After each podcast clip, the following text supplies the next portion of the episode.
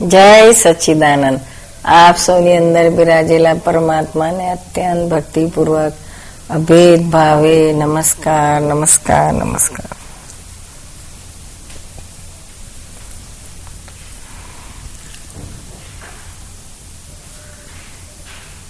પાપ અને પુણ્ય ઉપર આપણે વાતો કરતા હતા. એમાં કોઝ અને ઇફેક્ટનો જે સિદ્ધાંત છે કર્મનો સિદ્ધાંત કોઝ એન્ડ ઇફેક્ટ ઉપર જ છે. બી અને ફળ કોઝ એન્ડ ઇફેક્ટ જેવા કોઝ થયા હોય એની ઇફેક્ટ આવે. આપણે લોકો સામાન્ય રીતે શું કરતા હોય છે કે ઇફેક્ટ આપણે જોઈ શકીએ છીએ કોઝ જોઈ નથી શકતા, એટલે ઇફેક્ટને ફેરફાર કરવા જઈએ છીએ. ગમતી ના ગમતી ઇફેક્ટો આવતી હોય છે. એમાં ગમતીનો વાંધો નથી આવતો, પણ ના ગમતી ઇફેક્ટો આવે તો આપણને એમ થાય કે આવું ના હોવું જોઈએ, આવું ના હોવું જોઈએ, આવું આવું કેમ થાય છે? આવું ના કરવું જોઈએ. આપણા માટે તેમજ બીજી વ્યક્તિઓ માટે, સામા માટે પણ આપણે એવું થયા કરે કે આ ઇફેક્ટ આપણને ના ગમે એટલે આપણે ઇફેક્ટમાંથી એ ઇફેક્ટને ખસેડવા જઈએ. પણ નિયમ છે કે effect can not be change cause can be changed આ સિદ્ધાંતના આધારે આખો અધ્યાત્મનો છેલ્લામાં છેલ્લો શિખરનું પદ અચીવ કરી શકાય એમ છે. એટલે બધા કોઝ એટલે અંદર હોય છે, સૂક્ષ્મમાં હોય છે. એટલે આપણી જો અંતર દ્રષ્ટિ થાય તો આપણને કોઝની ખબર પડે.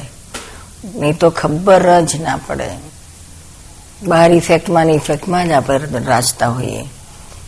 એટલે અંદર જો દ્રષ્ટિ પડે તો કેવા કોસ છે, ના ખબર પડે. કોઈના માટે આપણને ભાવ બગડતા હોય. પછી આપણને એના જોડે બહુ વધતા વધતા વધતા અભાવ, તિરસ્કાર, તરછોડ.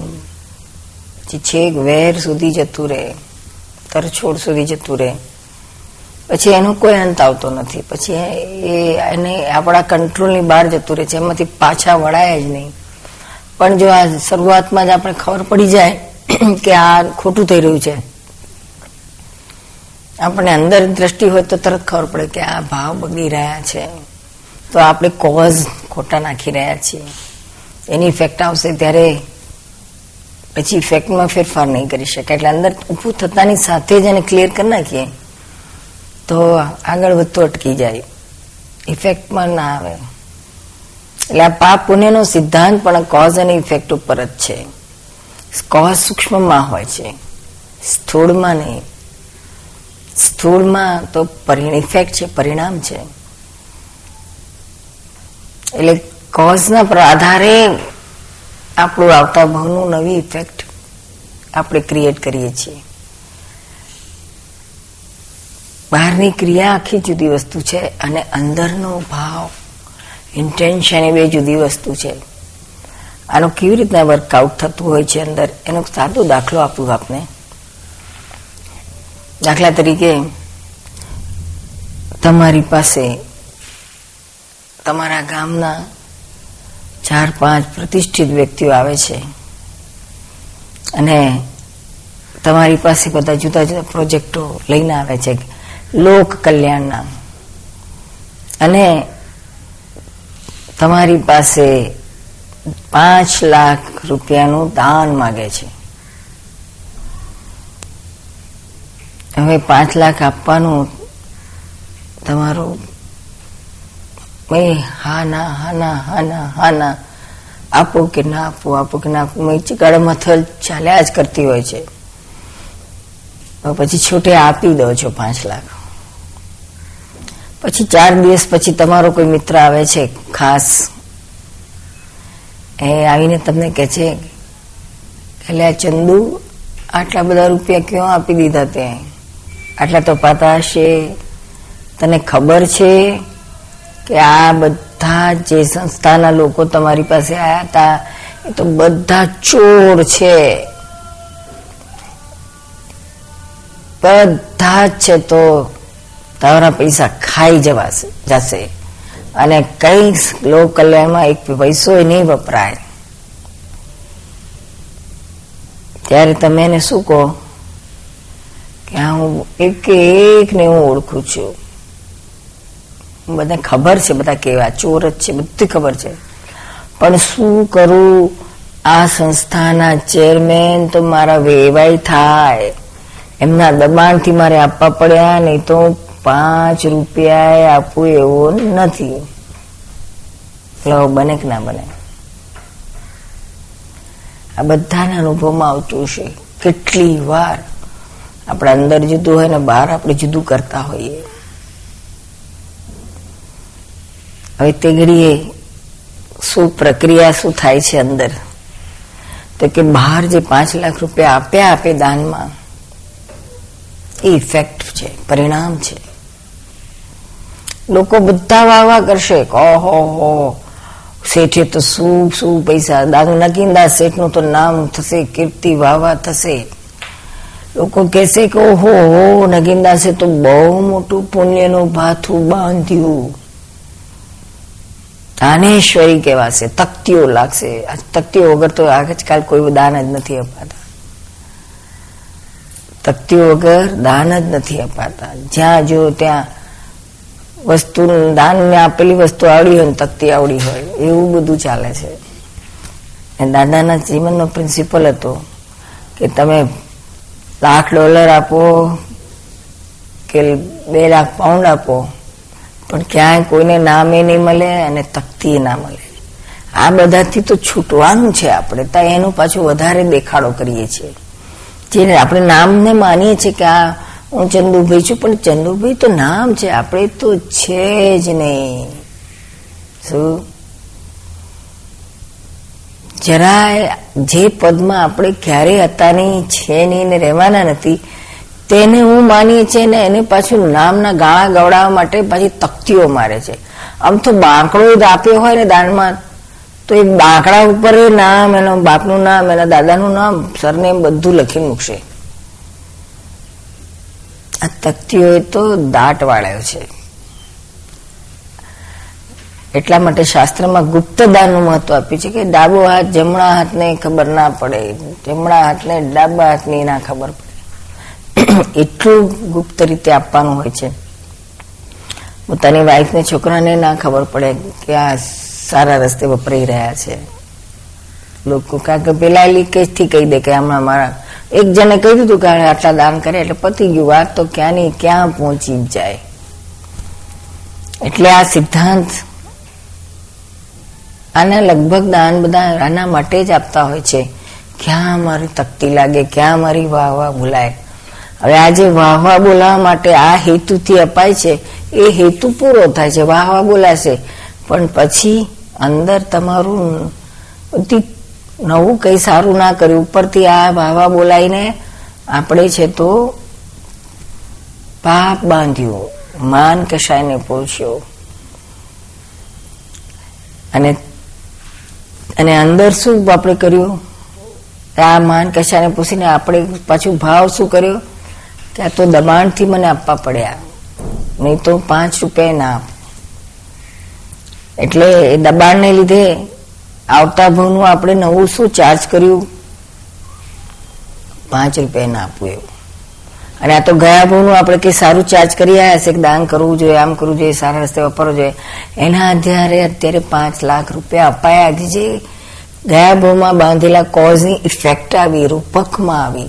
ઇટ હેપન ઓલરેડી હેપન તો એ વસ્તુ આપણે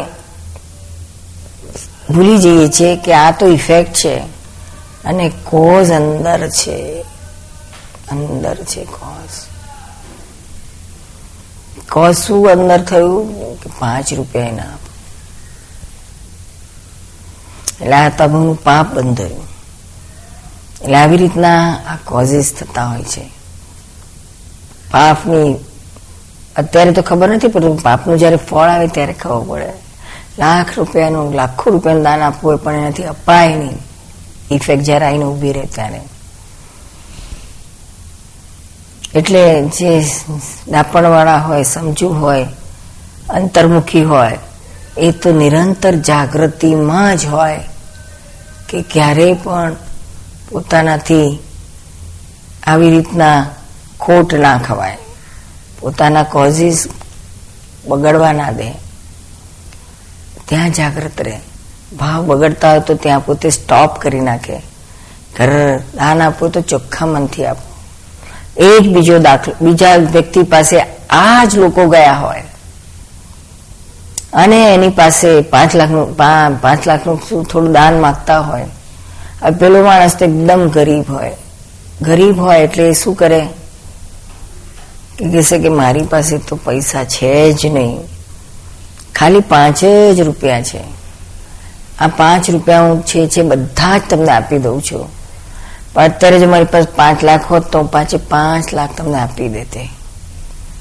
આવી રીતના એ પોતે પાંચ રૂપિયા જ આપે છે, પણ ખરા દિલથી આપે છે. ભાવ કરે છે કે વધારે હોત તો પાંચ લાખ પણ આપત. એટલે આ ભાવ એને નવું કોઝ શું નાખ્યું, ચાર્જ શું કર્યું? તો કે પાંચ લાખ આપત ઇફેક્ટમાં તો પાંચ રૂપિયા જ અપાયા. પણ એને આવતા ભાવનું ચાર્જ કર્યું પાંચ લાખ આપવાનું. અહીંયા પાંચ રૂપિયા આપીને પણ એને કેટલું બધું મોટું પુણ્ય બાંધ્યું.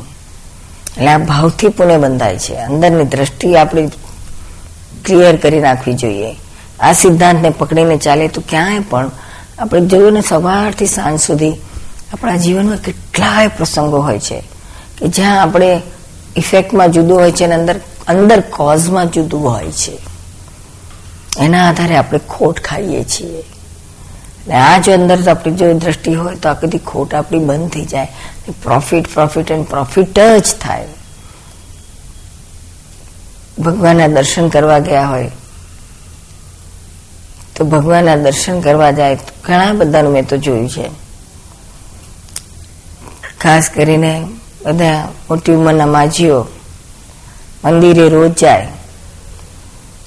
પણ જાય જતા જતા ભગવાનના દર્શન માટે એટલો ભાવ ના હોય. એટલો ઉમળકો ના રોજ જતા એટલે મિકેનિકલ થઈ જાય. પણ પાછું અંદર શું દર્શન ભગવાનના દર્શને મંદિરે દર્શને કરતા આવીશું. પછી રસ્તામાં શાકે લેતા આવીશું. અને મંદિરમાં પેલી બધી બહેનપણીઓ મળશે ને તો પેલી મારી પેલી ચંચળ બેનપણી છે ને, એને પૂછી લઈશ કે તારા તારા દીકરાને કે શું આવ્યો? બાબો આવ્યો કે બેબી આવી? એટલે આટલું બધું અંદર આ ભરેલું હોય. અને આમ ભગવાનના દર્શન કરવા ગયા હોય. તો આ બધા જે સાઈડ ટ્રેક થયેલા હોય છે હેતુઓ એ બધામાં આપણું કમિશન લુપ્ત થતું રહે છે. કપાઈ જાય છે. સો ટકા આપણને જે પરિણામ મળવું જોઈએ, ભગવાનના દર્શનનો, ભક્તિભાવનો એમાં બધા કટ ઓફ કરી નાખે છે. તે અને દર્શન કરતા બધું પાસરું હોતું નથી. ક્યાંય ચીત ગયેલું હોય. ઠેકાણા. વગરનું એટલે આવી રીતના આપણે અંદર પરિણામ ખોટા ભરી બહાર ક્રિયાઓ, ક્રિયા તો મંદિરમાં જ જવાની છે. પણ અંદર કોઝ બદલી નાખ્યું આપણે. બીજા બધા હેતુઓ કરી નાખ્યા. સમજાય છે? એટલે આવી સરસ સિદ્ધાંત છે કોઝ અને ઇફેક્ટનો effect can not be change cause can be change એટલે જ્ઞાનીઓ તો હંમેશા ટુ ધ પોઈન્ટ એક્ઝેક્ટનેસમાં જ હોય. એટલે કોઝને બદલાવાનો આપણને રસ્તો બતાડે. હવે જેને આખા cause and effect effect and cause જન્મ, મરણ મરણ, જન્મ, આ સાયકલમાંથી છૂટવું હોય, તો એણે કોઝ બંધ કરી દેવા જોઈએ. કારણ થતા બંધ થઈ જાય તો કાર્યમાં આવે નહીં. કારણને બંધ કરવાનું કામ જ્ઞાનીઓને પાસે હોય છે. આત્માના જ્ઞાનીઓ. એ કારણ કેવી રીતના બંધાતું હોય છે? કરતાપણાથી કર્મ બંધાય છે. પછી શુભ ભાવથી હોય તો પુણ્ય કર્મ બંધાય, અશુભ ભાવથી હોય તો પાપ કર્મ બંધાય. પણ હું કરું છું તે કરે છે, તેઓ કરે છે, આ કરતાપણાની રોંગ બિલીફથી કર્મ બંધાયા વગર રહેતું જ નથી. હું કરું છું તે પોતે કરતા થાય છે, અથવા બીજાને બધાને કરતા માને છે. ત્યાં કર રોંગ બિલીફ છે, કોઈ કરતા છે જ નહીં, સ્વતંત્ર કરતા નથી. બધા સંજોગોના ધક્કાથી ચાલી રહ્યા છે. કોઈ બધા સંજોગોના, બધા પુપેટની જેમ કરી રહ્યા છે, સંજોગો ચલાઈ રહ્યું છે. એમાં પોતાનું સ્વતંત્રપણું નથી. એટલે એ છતાંય પોતે શું માને છે કે હું જ કરું છું, મારાથી જ થયું, મારા વગર ના થાત. એ પોતે કરતા થાય છે. કરતા થાય એટલે એને ભોગતા થવું જ પડે. એની ઇફેક્ટ આવ્યા વગર રહે જ નહીં. પછી કોઈ વાર સારી આવે કે કોઈ વાર ખરાબ આવે, જેવા ભાવે ચાર્જ થયું એવા ભાવે પરિણામ આવે, ઇફેક્ટ આવે. એટલે આ કોઝ એન્ડ ઇફેક્ટનો આ પ્રિન્સિપલ બહુ જ ઊંડાણથી સમજવા જેવો છે. અને એ કરતાપણામાંથી જ્યારે છૂટાય કે ના, હું તો આત્મા છું, હું જ્ઞાતા દ્રષ્ટા છું, હું કોઈ ચીજનો કરતા જ નથી. આ બધા સંજોગો, બહારના સંજોગો બધા ચલાઈ રહે છે. એવું એને ખ્યાલમાં આવે તો એ કોઝ બંધ કરે છે. પછી કોઈ પણ પ્રકારનું પુણ્યનું કે પાપનું કર્મ બંધાતું જ નથી. એટલે કોઈ પણ પ્રકારનું કર્મ ના બંધાય બેલેન્સ ઝીરો થાય, ત્યારે મોક્ષે જવાય. એક પણ પરમાણુ પુણ્યનું લઈને મોક્ષે જવાય નહીં, કે એક પણ પરમાણુ પાપનું આપણી સાથે હોય, તોય મોક્ષે જવાય નહીં. મોક્ષે જવા માટે કેવળ આત્મા સ્વરૂપે જ, કેવળ જ્ઞાન સ્વરૂપે જ આપણે હોઈએ, એ પદમાં જઈએ, તો જ મોક્ષ થાય. નહીં તો કરતાપણાથી પાછા કર્મ બંધાય, પાછા એના જ બાંધવાના, પાછા છોડવાના, પાછા નવા બાંધવાના. એટલે આ ચક્કર ચાલ્યા જ કરે છે. એટલે આ ચક્કરમાંથી છૂટવા માટે. આપણે પોતે કરતા નથી થવાનું. કરતા નહીં થવાનું, પણ કરતાપણાની કરતા પોતે જ નથી, બીજાને કરતા માનતો નથી, અને બીજાને કરતા બનાવવા માટે પોતે નિમિત્તે નથી બનતો. એટલે કરવું, કરતોય નથી, કરાવતોય નથી ને કરતા પ્રત્યે અનુમોદનાય આપતો નથી.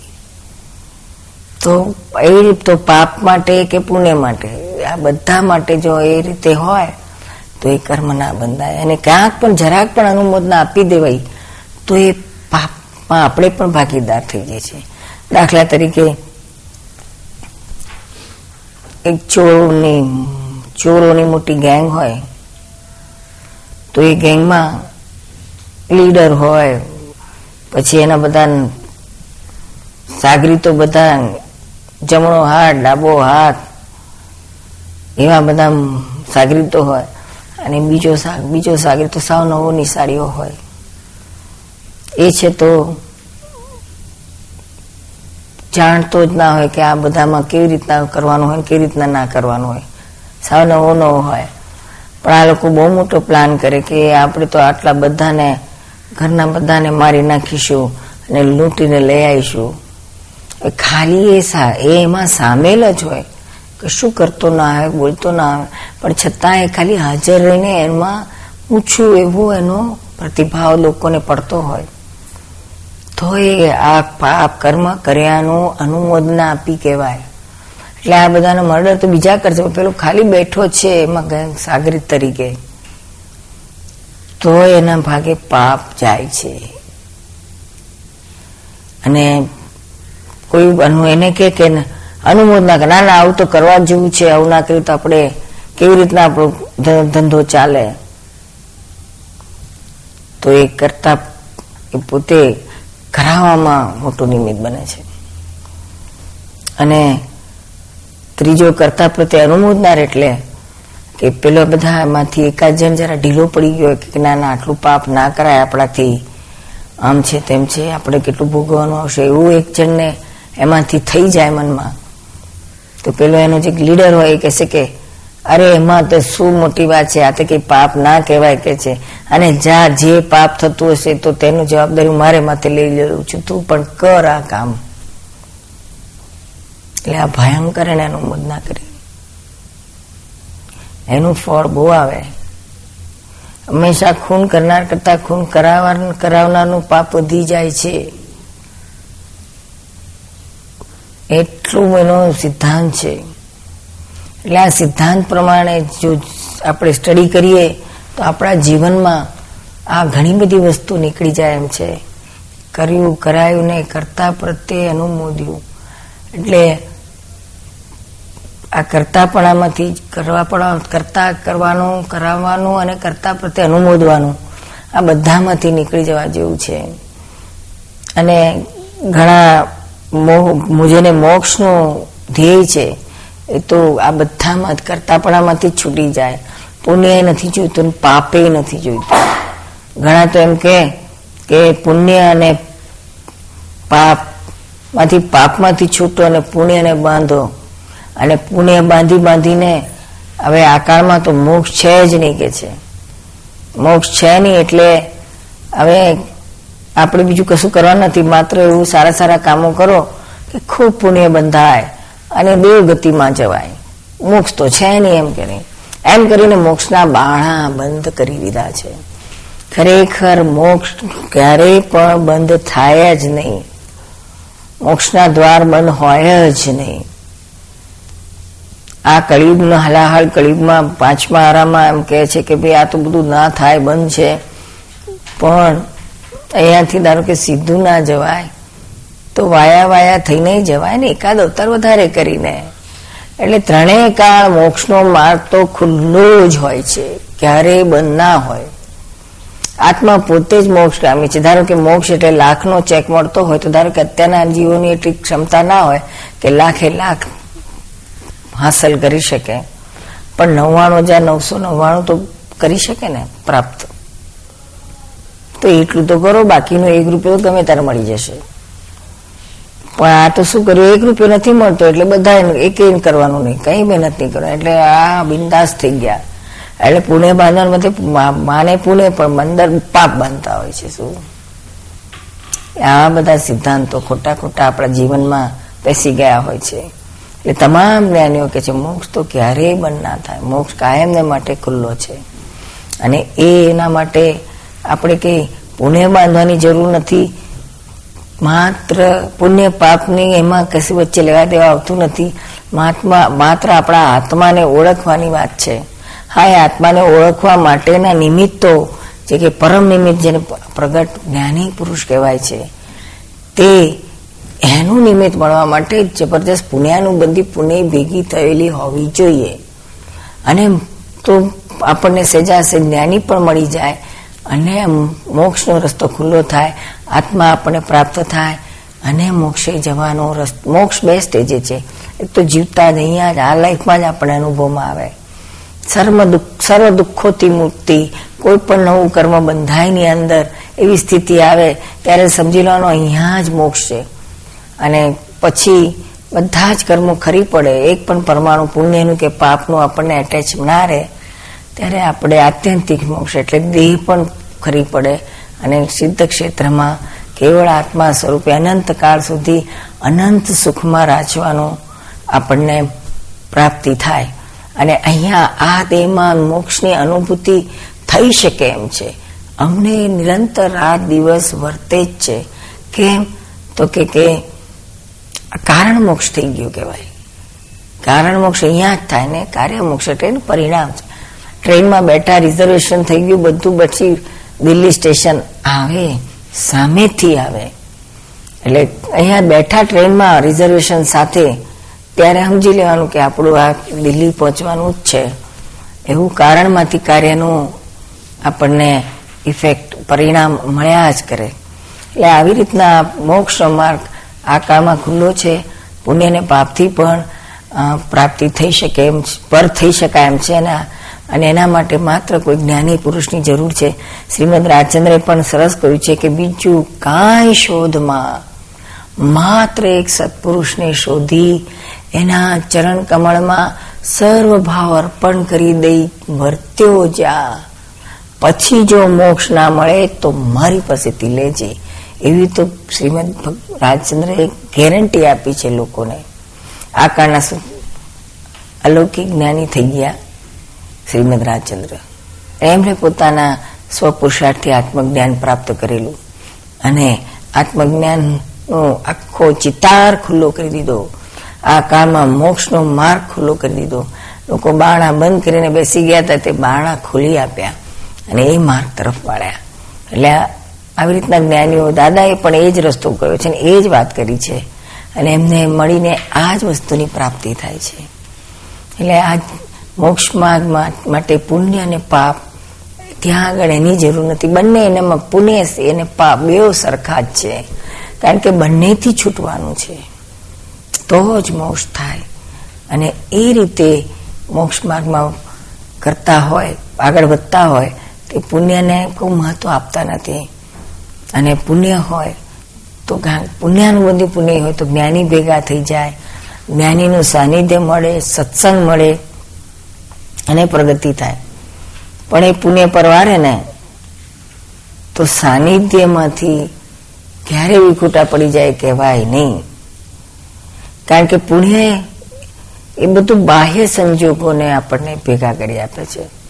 અને એમાં આત્માની વાત, જ્ઞાનની વાત, આ બધાથી પર છે. તમે જ્ઞાનીથી વિખૂટા પડી જાઓ, જ્ઞાનથી વિખૂટા ના પડી શકો, પણ જ્ઞાનીથી વિખૂટા પડી શકો. જ્યારે પુણ્ય પરવારી જાય ત્યારે.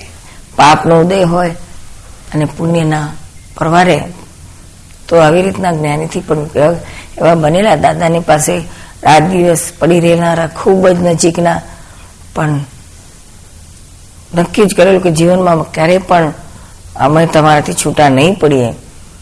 ત્યારે દાદા કહેલું કે ભાઈ, આ બોલવાની વાતો છે, તારું પુણ્ય પરવારશે, તો તું ગામમાં ને ગામમાં આવીશ, તોય તું મારી પાસે નહીં આવી શકું. તો એવી રીતના દાદાએ કહ્યું બરાબર એવું જ થયું કે ખરેખર વિકુટો પડી ગયો. એટલે આ પુણે પરવારે ત્યારે અંદર તો બધું જ હોય, પણ એને સંજોગો એને ભેગું જ ના થવા દે, શું? અને જ્ઞાનથી વિકુટા ના પડવા દે એટલે શું? તો કે તમારો આત્મા પોતે જ જ્ઞાન સ્વરૂપ છે. એક વખત એ જ્ઞાન પ્રગટ થઈ ગયું, ખુલ્લું થઈ ગયું, એ પછી જ્ઞાન ક્યારેય ના જાય. ઊંઘમાં ના જાય. આપણે નાખી દેવું હોય, ના, અમારે જોઈતું નથી.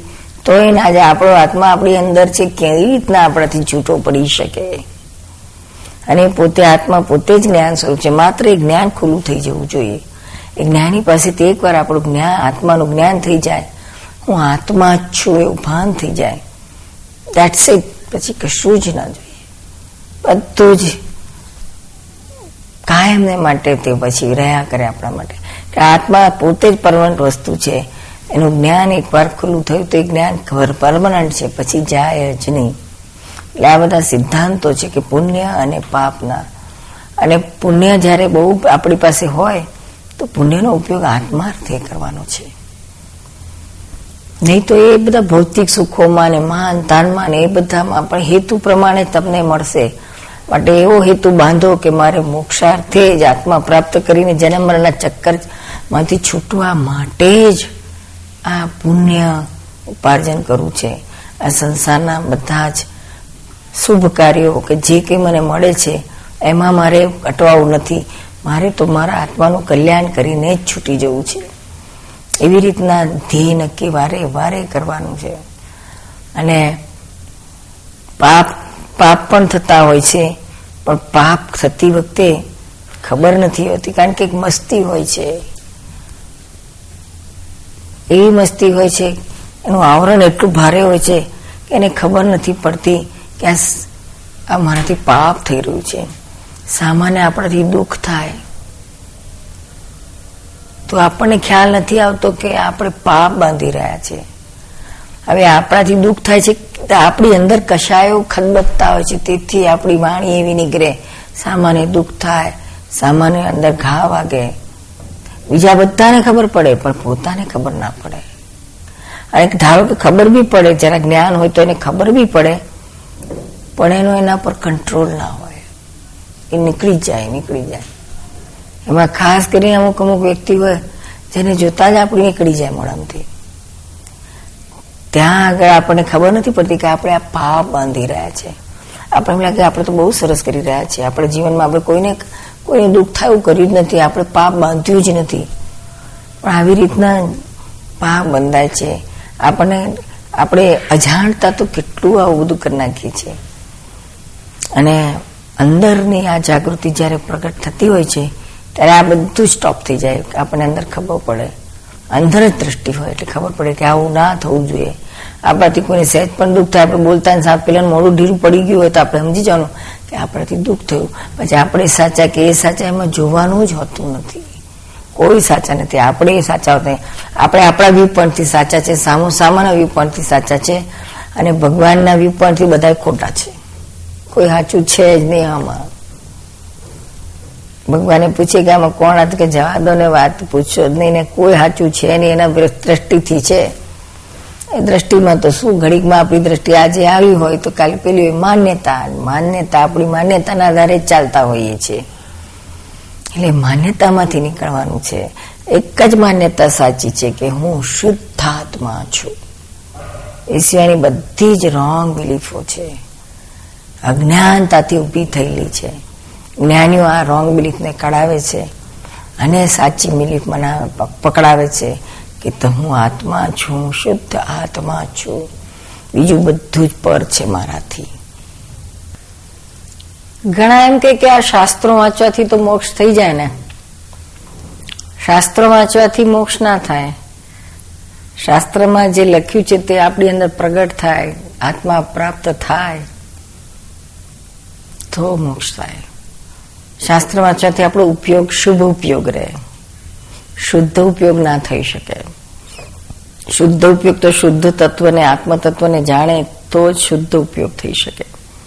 માત્ર એમાં શાસ્ત્ર વાંચનથી એટલું થાય કે શુભ ઉપયોગ રહે અને એનું પરિણામમાં આપણને પુણ્ય બંધાય. અને એ પુણ્ય પછી આપણને આગળ જતા હેલ્પ કરે આત્મા પ્રાપ્ત કરવા માટે.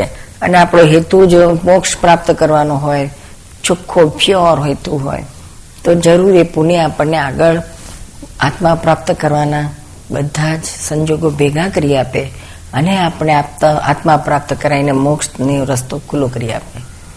એટલે આવી રીતના શાસ્ત્રનો ફાયદો છે, પણ એનો લિમિટેડ ફાયદો છે. ઠેઠનો નથી.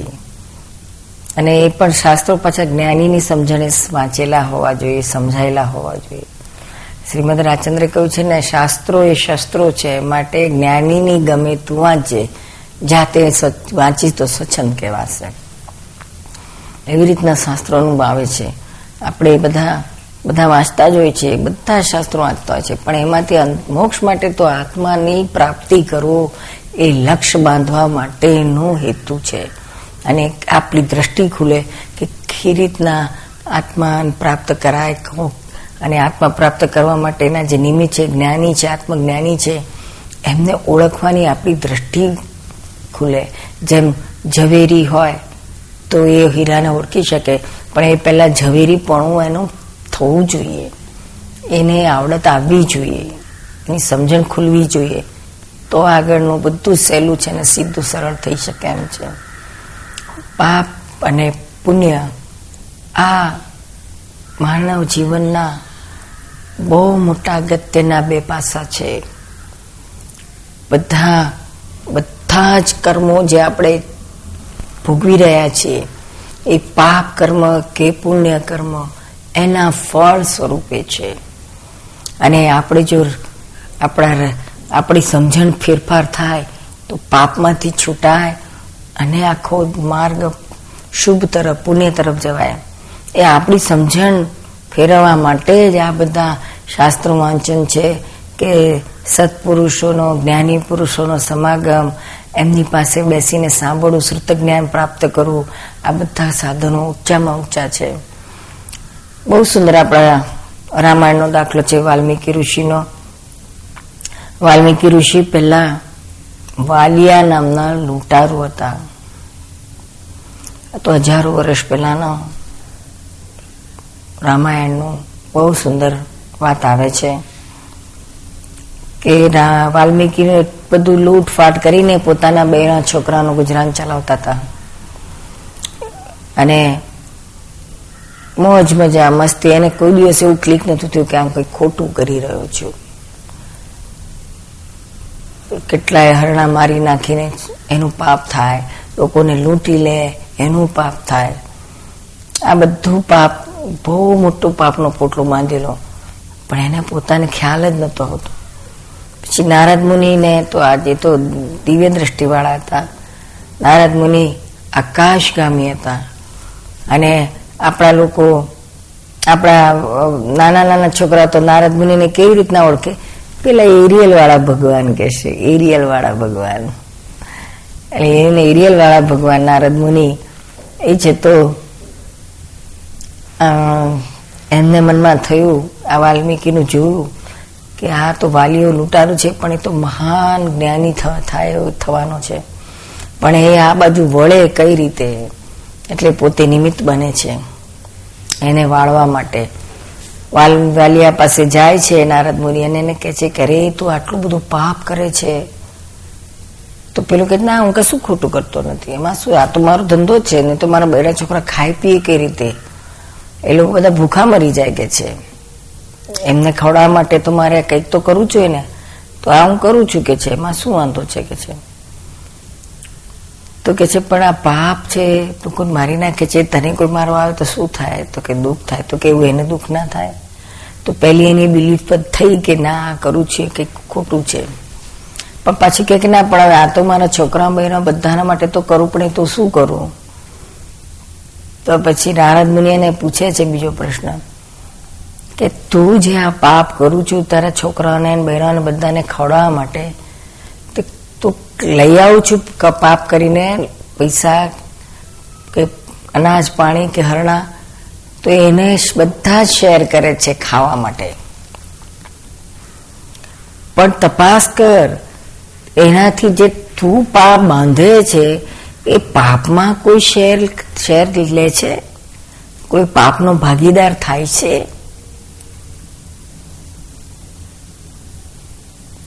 તો પેલો વિચાર કરવા માંડ્યો. પછી કે ના, એ તો બધા થાય જ ને કે છે. બધાને મારા માટે લાગણી છે, મને એમના માટે છે, એટલે એવું નહીં, મારા માટે તો હોય જ ને. તો નારદ મુનિ હસ્યા કે છે કે તું હા તું એક કામ કર, જા, ઘરે ઘેર જા અને બધાને પૂછીને પાછો મારી પાસે આવ. એક એક જણને પૂછજે કે આ પાપ મારું થી હું પૈસો કમાઉં છું ને તમને જમા ખવડાવું છું, તો તમે આ મારા પાપમાં ભાગીદાર છો? કોણ કોણ ભાગીદાર થાય છે, એવું તપાસ કરી આવી પછી તો વાલ્યો તો ગયો. એને તો ખાતરી જ હતી કે મારા ઘરના બધા જ મારા ઉપર ખૂબ લાગણી છે. એટલે બધા ભાગીદાર કેમ ના થાય? એટલે જઈને પછી પહેલા તો એને વાઈફને પૂછે છે કે, તું મારા પાપમાં ભાગીદાર થઈશ? વાઈફ કે, ના, હું ના થઉં. તમે તો નરકનું બાંધ્યું છે, તો હું તમારી જોડે નરક બરકમાં ના આવું કે છે. મેં તો તમને, તમારી ફરજ છે બૈરા છોકરાને ખવડાવવાની. ફરજ તમારે પૂરી કરવાની છે.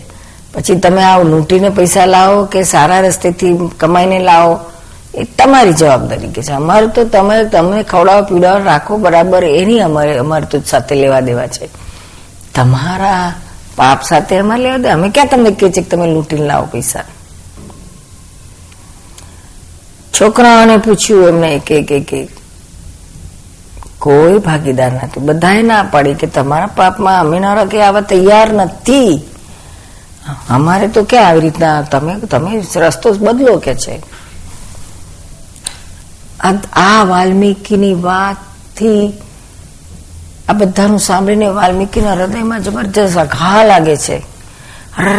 જેના માટે હું આટલું બધું પાપ ઓરું છું, એમાંથી કોઈ મારું ભાગીદાર નથી, આ મારા સગા નથી કે છે. આ તો બધા સ્વાર્થના છે. એટલે ત્યાં જ હૃદય પરિવર્તન થાય છે અને વાલિયામાંથી વાલ્મીકી ઋષિ થઈ જાય છે અને રામાયણનું સુંદર સર્જન થાય છે. શબ્દમાં જે જે જે શબ્દમાં નહોતું અંકિત થયેલું, રામાયણ, જે રામની ને આ બધાની જીવન ચરિત્રો એ રામ વાલ્મીકી ઋષિ દ્વારા પછી સૌ પ્રથમ શાસ્ત્ર તરીકે અંકિત થાય છે. હવે આ વાલ્મીકીની વાત આપણા બધાના માટે છે. આ દરેક પુરુષોએ સમજવાની વાત છે. દરેક પુરુષોએ. કારણ કે બધા જ ધંધો કરતા હોય છે કે નોકરી કરતા હોય છે. અને એમાં જે ખાસ કરીને જે બ્લેક કાળા ધોળા કરતા હોય, લોકોને છેતરીને પૈસા ભેગા કરતા હોય, તો એને પોતાને ખબર નથી કે આ હું પાપ બાંધું છું. આ પાપ તો બાંધે છે, પણ એનો કોઈ ભાગીદાર થશે? એ વાલ્મીકીની જેમ ઘેર બધા તપાસ કરી આવો. કોઈ આપણા દુઃખમાં તપાસ કરવાની જરૂર નથી. જરાક જો વિચારીએ ને કે આપણે બીજાને દુઃખ આપ્યું ને તેનું પરિણામ ધારો કે આપણને આવ્યું, આપણને શરીરમાં દુઃખ દુઃખ, દાહ દાહ થઈ ગયો. જેમ કિમોથેરાપી પછી શરીરમાં દાહ દાહ થઈ જાય. એવો દાહ દાહ થઈ ગયો, તો ગમે એટલું કરો, તોય તમારા પત્ની કે તમારા બાળકો તમારા દાહને કઈ આટલું ટીપા જેટલું ઓછું કરી શકે એમ છે. તમે બધાને કહો કે આ દાહ તમે લઈ લો, તો કોઈ લઈ શકે એમ છે. ખાલી વાતો કરશે, આપી દો, પણ થાય એવું છે, શક્ય છે. કોઈ ના લઈ શકે. એટલે આપણે જે દાહનું કારણ ઊભું કર્યું હતું તે આપણે એમાંથી છૂટીએ તો જ. શું? તો આરો બધાને અનુભવ છે ધંધામાં બહુ ખોટ ગઈ હોય મોટી, તો આપણા ઘરમાં જે વડીલ હોય, પુરુષ હોય, એને એટલું બધું ભોગવટો આવે. એને છે તો ઊંઘ ના આવે ડિપ્રેશન આવે. આટા માર્યા જ કરે, રાખી રાત ઊંઘ ના આવે એટલે. અને જરાક ઝાંકીને જો તો બાળકો બધા નિરાતે સૂતા હોય. પત્ની તો નિરાતે નસકોરા બોલાતો હોય. અને જરાક જાગી જાય તો આ પાછા શું કે હવે સુઈ જાઓ ને શાંતિથી. શું કામ ચિંતા કરો છો? બધું થઈ રહેશે. એ તો એ સહજ મસ્તીમાં હોય. ને આ પેલો અમથો અમથો દુઃખી થતો હોય. એટલે આજ આપણે આજ અત્યારે ને અત્યારે આપણે જોઈએ તો કે આપણા આપણા દુઃખમાં, આપણી ખોટમાં પત્ની ભાગીદાર નથી થતી, છોકરા ભાગીદાર નથી થતા, તો પછી આપણા લૂંટ ફાટ કપટ છેતરવું, આ તે બધામાં ક્યાં ભાગીદાર થવાના છે કોઈ? એટલે ચેતો ચેતો ચેતો આપણા નિયમ છે આમાં કે આપણે જે કઈ કમાણી લાવીએ છીએ એનો બધાનો શેર છે. અને ભોગવીએ છીએ આપણે એકલા જ.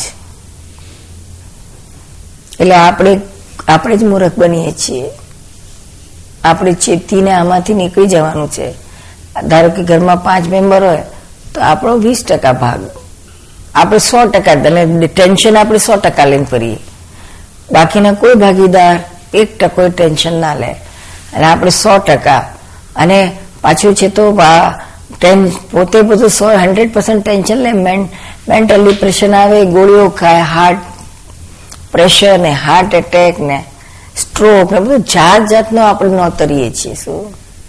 એટલે વીસ ટકા ધારો કે પુરુષોને માટે ખાસ કરીને પુરુષો જે સો ટકા ટેન્શન લે છે અને હોય છે વીસ ટકા છે ટેન્શન સો ટકા, અને વીસ ટકામાં પોતે જાત માટે કેટલું વાપરે છે? તપાસ કરજો. તમારા પોતાના પર્સનલ ખર્ચા, તમારા વાઈફના ખર્ચા, તમારા છોકરાઓના ખર્ચા, એમાં કેટલા જાય છે અને તમારામાં કેટલા આવે છે? તપાસ કરો. આપણા કબાટ ખોલીને જુઓ પહેલા તો સૌથી પહેલા. તમારું કપાટ અને તમારા વાઈફનું કબાટ. તમારા વાઇફનું કબાટમાં થપ્પીઓ ની થપ્પીઓ થપ્પીઓ ની થપ્પીઓ, સાડીઓ મોંઘી મોંઘી મોંઘી, દસ હજાર, પંદર હજાર, વીસ હજાર. એ થપ્પીઓ ની થપ્પીઓ સાડીઓની પછી તમારું કબાટ જુઓ, તો માંડ અડધું ભરાય, બાકીનું અડધું તો પેલા એન્ક્રોચ થઈ ગયા હોય. ઘૂસી ગયા હોય, ઘૂસણખોરી. કપડા એના લાઈન મૂકી દીધા હોય. આ બધી બહેનોનું હશે જોજો, તમે તપાસ કરજો. એ ગયા નથી પાછી કે, હની તારા કબાટમાં મારું આટલી ચાર સાડીઓ મૂકી આપું કે છે? પેલો હની કે એટલે અગી જા હા અમુક મૂક મૂકીશ કઈ વાંધો મારું તો ખાલી જ છે કે અલ્યા પણ તું જો, તારા વીસ ટકામાંથી પાછું આ જતું રહે છે. માં, પાંચ, છ જોડી શર્ટ હોય, પેન્ટ હોય, બે, ચાર બૂટ હોય, બે, ત્રણ બૂટ હોય, આના તો ડોહો ચંપલો ના ચંપલો સેન્ડલો ના સેન્ડલો મેચિંગનું મેચિંગ દાગીના, ઓહો, તમે પુરુષોને કેટલા દાગીના? કશું ના બહુ તારી કચ્ચીન પહેરતો હોય. આન તો ઢગલા બંધ દાગીનાના સેટ ને આન તે. મીઠી પહેરે પુરુષો, કે ચેન પહેરે. એથી બધા ઓછા કે કાનના બુટિયા બુટિયા પહેરે? કે આજકાલ તો ચાલુ થઈ ગયું છે, હા, થોડું થોડું. એટલે પણ તો એમાં કેટલા ખર્ચા? અને આ જો છોકરાઓ, ઓહો, હો. રોજ સવાર ઉઠીને કહે કે, ડેડી આજે મારે પાર્ટીમાં જવાનું છે. મને બસો રૂપિયા આપો. ડેડી, આજે મારે પિકનિકમાં જવાનું છે. પાંચસો રૂપિયા આપો. ડેડી, આજે તો મારે માથેરાન જવાનું છે. એટલે તું માથેરાન જઈશ, પણ તારા ડેડીના માથે રાન થઈ જશે, વેરાન. મરાઠીમાં રાન એટલે જંગલ કહેવાય. આના જેવું છે ભાઈ. એટલે આ બધા હમ સમજો અને બધું કરો ખરા, પણ ઉપલ આપણને એટેક આવે તો સુધી હાર્ટને ટચ ના કરી દો. સુપરફ્લુઅસ રહો. ફરજ છે આ, ફરજિયાત છે, એમ સમજીને કરો. મરજિયાત નથી, ફરજિયાત છે. આમાં તો આપણે મરજિયાત થઈ જઈએ છીએ. એટલે બધું આપણા ઉપર આવે છે ભોગવટો. ડાપણ વાળા પુરુષો હોય ને, તો આ બધામાંથી રહીને પોતે ભૂત જાગ્રત હોય કે આમ બધા છોકરા બહેનો આ બધાનું કરવામાં હું કઈ પાપ બાંધું નહીં. હા સહેજ ઓછું આવશે તો ભલે આવશે, બધા ઓછું વાપરશે. પણ પાપ બાંધીને ભોગવટો આપણા માથે લેવાનો અને બીજા બધા તો કોઈ ભાગીદાર ના થાય. મોડે બોલે બધું જ આપણે સાથે મરીશું. વાઈફે કહેશે કે તમે જ મરશો તો હું મરી જઈશ. મોર તો સૌભાગ્યવંતી થવું છે, નામ છે પછી કોઈ મારા બેટા જોડે મરતા નથી, ચિતામાં સત્યો થતા નથી. તોય પહેલાના જમાનામાં કોઈ કોઈ સત્યો થતી હતી. અત્યારે તો બહુ ઓછું છે. હમણાં હમણાં એક બે થઈ આપણે હિન્દુસ્તાનમાં, રાજસ્થાનમાં સાંભળ્યું. પણ કોઈ સતો થયેલો સાંભળેલો કોઈ ના થાય નહીં. આવું બધું છે આ તો બધું. સગાઈઓ બધી સુપરફ્લુઅસ છે. રિયલમાં નથી, આ રિલેટિવમાં છે. રિલેટિવ એટલે એકબીજાના આધારિત આપણે સારું સારું રાખીએ તો એ સારું સારું રાખે. અને આપણે બગાડીએ તો એ બગાડે, શું? ત્યાં સુધી બગડે કે ડિવોર્સ થઈ જાય. અને એ પેલા કેટલા ભોગવટા આવે ને કેટલું પાપ બાંધે, કેટલા સામાના દોષ જોવાથી બહુ પાપ બંધાય છે. પોતાના દોષ જોવાથી પાપમાંથી છૂટાય છે. આપણે આજુબાજુના ઘરનામાં બધાના કેટલા દોષ જોતા હોઈએ છીએ, કેટલું પાપ બાંધતા હોઈએ છીએ. કારણ કે દોષ જોયું એટલે પછી એમાંથી બીજાને દુઃખ થાય એવું થાય. પેલું સૂક્ષ્મમાં થાય, પછી વાણીથી થાય, પછી વર્તનથી થાય. એનું બધું પાપ બંધાતું હોય છે. એટલે જાગૃતિ રાખવાની છે કે આમાં કોઈના દોષ ના જોવાય, કે એને તેનાથી આપણે પાપ પણ ના બંધાય. અને ઘણા કહે છે કે દાન કરવાથી પુણ્ય બંધાય છે. તો દાન કરવાથી પુણ્ય બંધાય. પણ કેવું દાન હોવું જોઈએ? તો કે ખૂબ જ શુભ ભાવથી, ઊંચા ભાવથી મન બગાડ્યા વગર અને દાન આપતી વખતે એને અહંકાર ના આવે, છકી ના જાય, નામ કીર્તિ એના માટે ના આપે, સહજ ભાવથી, કારુણ્ય ભાવથી આપે. ઘણા કહેશે કે આ અમને ઘણા પૂછતા હોય છે, આ ભિખારીઓ માગતા હોય છે બેગર્સ તો કહેવાનું, તો કે કે શું કરવું કે છે? પ્રશ્ન બહુ થાય છે કે આપણે આમ તો આપવા જોઈએ તો પુણ્ય બંધાય. પણ આજકાલ બધા દારૂ બેગર્સ બધા તો ગેંગ હોય છે, લોકોની. બધા છોકરાઓને છે તો ઉપાડી લાવે ને પછી લોકોને ભીખ માગતા કરે. અને સાંજ પડે બધા પૈસા છે તો એનો ગેંગ લીડર લઈ લે, દારૂ પીવે, જલસા કરે, માં, આવું બધું કરે. તો કે આપણને બી મન જ કાય છે. ત્યાં શું કરવું હમણાં બે દિવસ ઉપર જ જેને મેં પ્રશ્ન પૂછ્યો હતો. જોઈને આપણે મન તો થઈ જાય કે અરે બિચારા કેટલો દુઃખી છે આપણે એને આપવા જોઈએ. તો શું કરવું જોઈએ? તો કે ભાઈ આ વસ્તુ એવી છે કે સહજ અંદરથી આવે એવું કરવા જેવું છે. તે ઘડી એવું લાગે કે ના, આપવા જેવું છે તો આપી દો. સારા ભાવથી આપો. શું? અને એને સમજાવો કે ભાઈ ખરાબ રસ્તે ના કરતા પૈસા ના આપો, પણ એને કંઈક ખાવાની વસ્તુ આપો. તો એમાં વધારે ફાય સારું છે. એનો દુરુપયોગ ખાવાની વસ્તુ ઓછો કરશે. પૈસાનો જલ્દી થઈ જશે. પણ ખાવાની વસ્તુ આપીએ, કપડાના તો કપડાં આપીએ. નવા કપડાં આપીને તો વેચ્યા એવા છે આજકાલ તો. એના કરતાં થોડા જૂના ગુના એવા હોય, તો એ આપો તો કોઈ વેચાતું ના લે જલ્દી.